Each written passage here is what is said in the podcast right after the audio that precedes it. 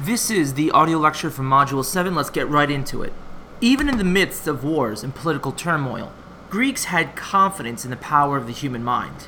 Driven by curiosity and a belief in reason, Greek thinkers, artists, and writers explored the nature of the universe and the place of people in it. To later admirers, Greek achievements in the arts represented the height of human development in the Western world. They looked back with deep respect on what one poet called the glory that was Greece. Some Greek thinkers challenged the belief that events were caused by the whim of the gods. Instead, they used observation and reason to find causes for events. The Greeks called these thinkers philosophers, meaning lovers of wisdom. Greek philosophers explored many subjects, from mathematics and music to logic, or rational thinking. Through reason and observation, they believed they could discover laws that govern the universe. Much modern science traces its roots to the Greek search for such principles. Some Greek philosophers were interested in ethics and morality. They debated such questions as what was the best kind of government and what standards should rule human behavior. In Athens, the sophists questioned accepted ideas. To them, success was more important than moral truth. They developed skills in rhetoric, or the art of skillful speaking.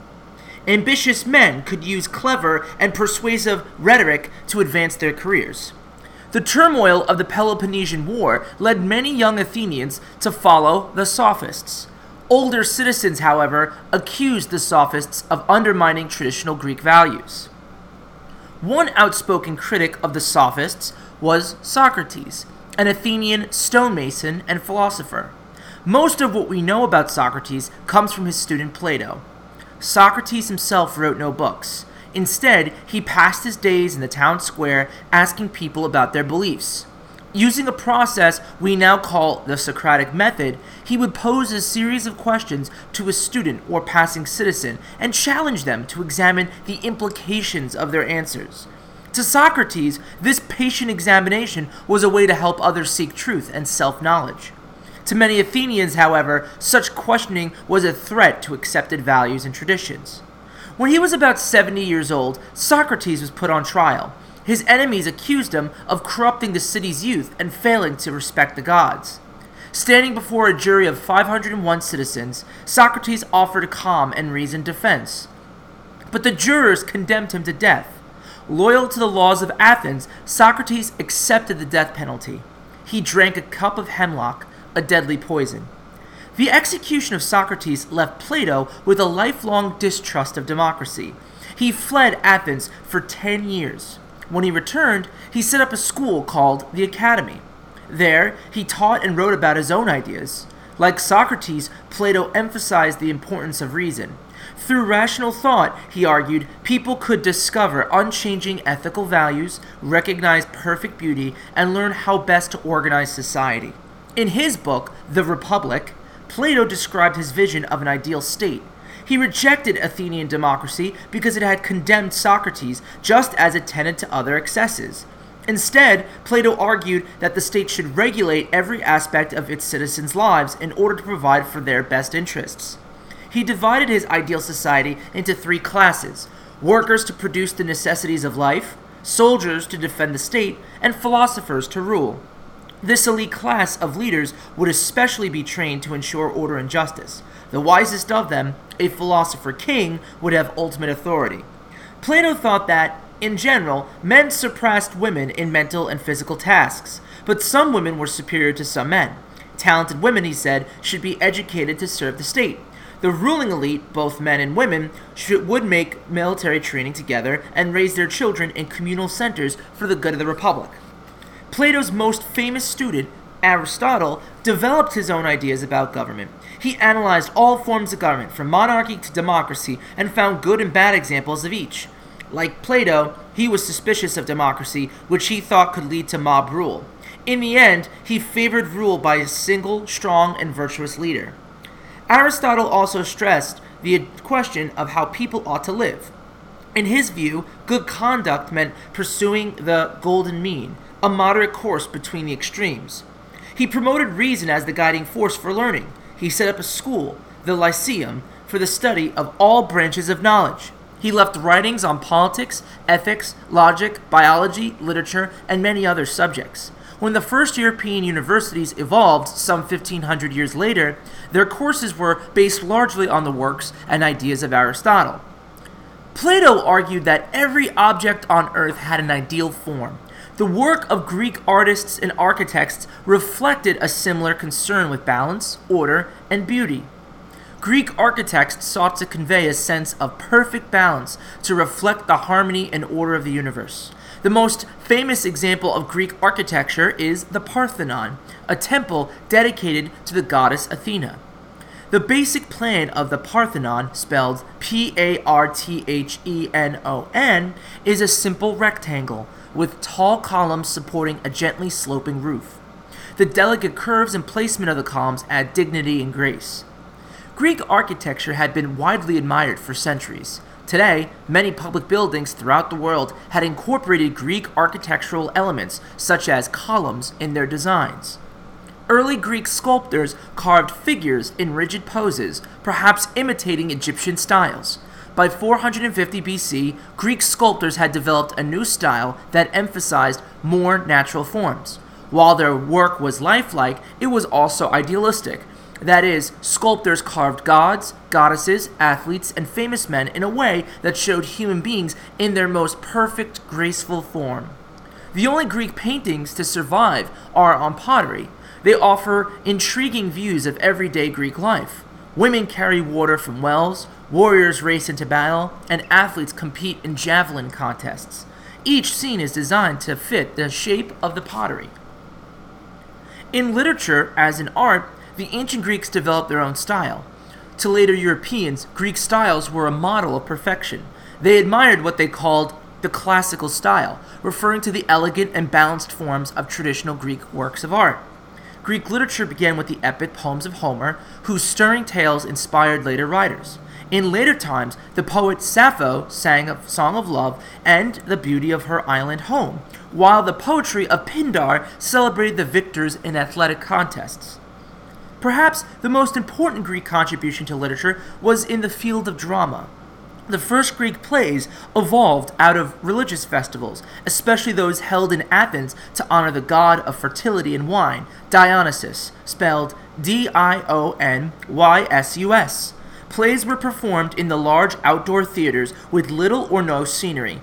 Actors wore elaborate costumes and stylized masks. A chorus sang or chanted comments on the action taking place on stage.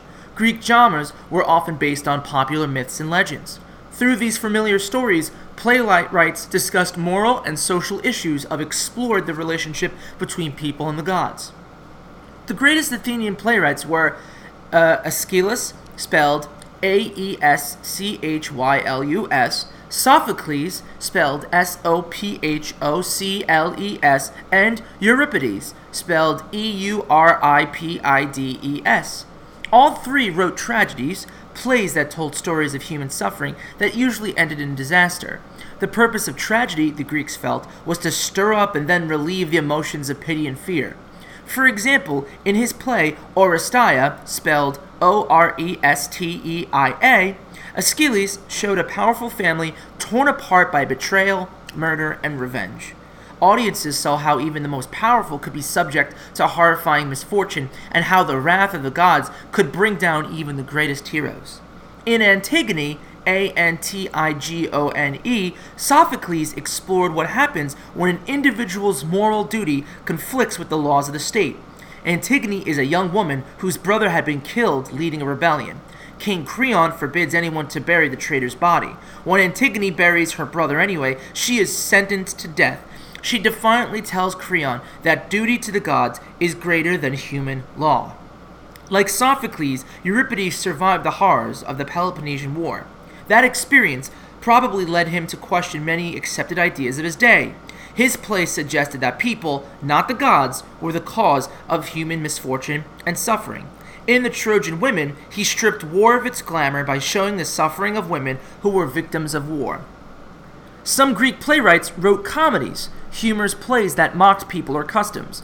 Almost all the surviving Greek comedies were written by Aristophanes, spelled A R I S T O P H A N E S, In Lysistrata, spelled L Y S I S T R A T A, he shows the women of Athens banding together to force their husbands to end a war against Sparta. Unlike tragedy, which focused on the events of the past, comedies ridiculed individuals of the day, including political figures, philosophers, and prominent members of society. Through ridicule, some playwrights sharply criticized society, much as political cartoonists do today. The Greeks also applied observation, reason, and logic to the study of history.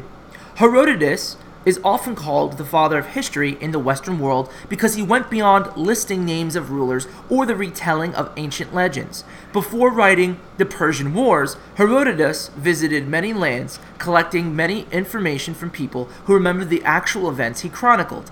In fact, Herodotus used the Greek term histori, which means inquiry, to define his work. Our history comes from this word, but its definition has evolved today to simply mean the recording and studying of past events. Herodotus cast a critical eye on his sources, noting bias and conflicting accounts. However, despite this special care for detail and accuracy, his writings reflected his own view that the war was clear moral victory of Greek love of freedom over Persian tyranny. He even invented conversations and speeches for historical figures.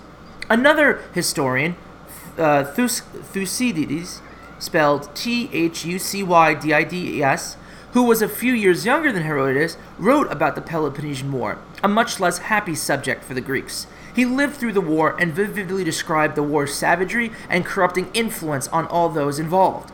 Although he was an Athenian, he tried to be fair to both sides. Both writers set standards for future historians. Herodotus stressed the importance of research, Thucydides uh, showed the need to avoid bias. Chapter 4, Section 5 Alexander and the Hellenistic Age. In 338 BC, Athens fell to the Macedonian army. Athens and other Greek city states lost their independence. Yet the disaster ushered in a new age in which Greek culture spread from the Mediterranean to the borders of India. The architect of this new era was the man who would eventually become known to history as Alexander the Great. To the Greeks, the rugged, mountainous kingdom of Macedonia was a backward, half civilized land. The rulers of this frontier land, in fact, were of Greek origin and kept ties to their Greek neighbors. As a youth, Philip II had lived in Thebes and had come to admire Greek culture. Later, he hired Aristotle as a tutor to his young son, Alexander. When Philip II gained the throne in 359 BC, he dreamed of conquering the proper city states to the south. He built a superb and powerful army. Through threats, bribery, and diplomacy, he formed alliances with many Greek city states. Others he conquered. In 338 BC, when Athens and Thebes joined forces against him, Philip II defeated them at the Battle of Chir- uh, spelled C H A E R O N E A. He then brought all Greece under his control. Philip had still grander dream to conquer the Persian Empire. Before he could achieve that plan, though, he was assassinated at his daughter's wedding. Assassination is the murder of a public figure, usually for political reasons. Philip's queen, Olympias, then outmaneuvered his other wives and children to put her own son, Alexander, on the throne. Alexander was only 20 years old, yet he was already an experienced soldier who shared his father's ambitions. With Greece subdued, he began organizing the forces needed to conquer Persia. By 334 BC, he had enough ships to cross the Dardanelles, the strait separating Europe from Asia Minor. Persia was no longer the great power it had once been. The Emperor Darius III was weak, and the provinces were often in rebellion against him. Still, the Persian Empire stretched more than 2,000 miles from Egypt to India. Alexander won his first victory against the Persians at the Granicus River. He then moved from victory to victory, marching through Asia Minor into Palestine and south to Egypt before turning east again to the Babylon in 331 BC. Other cities followed, but before Alexander could capture Darius, the Persian emperor was murdered. With much of the Persian Empire under his control, the restless Alexander headed farther east. He crossed the Hindu Kush into northern India. There, in 326 BC, his troops for the first time faced soldiers mounted on war elephants. Although Alexander never lost a battle, his soldiers were tired of the long campaign and refused to go farther east. Reluctantly, Alexander agreed to turn back. After a long and difficult march, they reached Babylon, where Alexander began planning a new campaign. Before he could set out again, the 32 year old fell victim to a sudden fever. As Alexander lay dying, his commanders asked to whom he has left his immense empire. Quote, To the strongest, he said, to have whispered. In fact, no one leader proved strong enough to succeed Alexander. Instead, after years of disorder, three generals divided up the empire. Macedonia and Greece went to one general, Egypt to another, and most of Persia to a third. For the next 300 years, their descendants competed for power over the lands Alexander had conquered. Although Alexander's empire soon crumbled following his premature death, he had unleashed changes that would ripple across the Mediterranean world and the Middle East for centuries. His most lasting achievement was the spread of Greek culture. Across his far flung empire, Alexander founded many new cities, most of them named after him. The generals who succeeded him founded still more. Greek soldiers, traders, and artisans settled these new cities. From Egypt to the borders of India, they built Greek temples, filled them with Greek statues, and held athletic contests as they had in Greece. Local people assimilated or absorbed Greek ideas. In turn, Greek settlers adopted local customs. Alexander had encouraged a blending of Eastern and Western cultures when he had married a Persian woman and urged his soldiers to follow his example. He had also adopted many Persian customs, including Persian dress. Gradually, after his death, a vital new culture emerged that blended Greek, Persian, Egyptian, and Indian influences. This Hellenistic civilization would flourish for several centuries.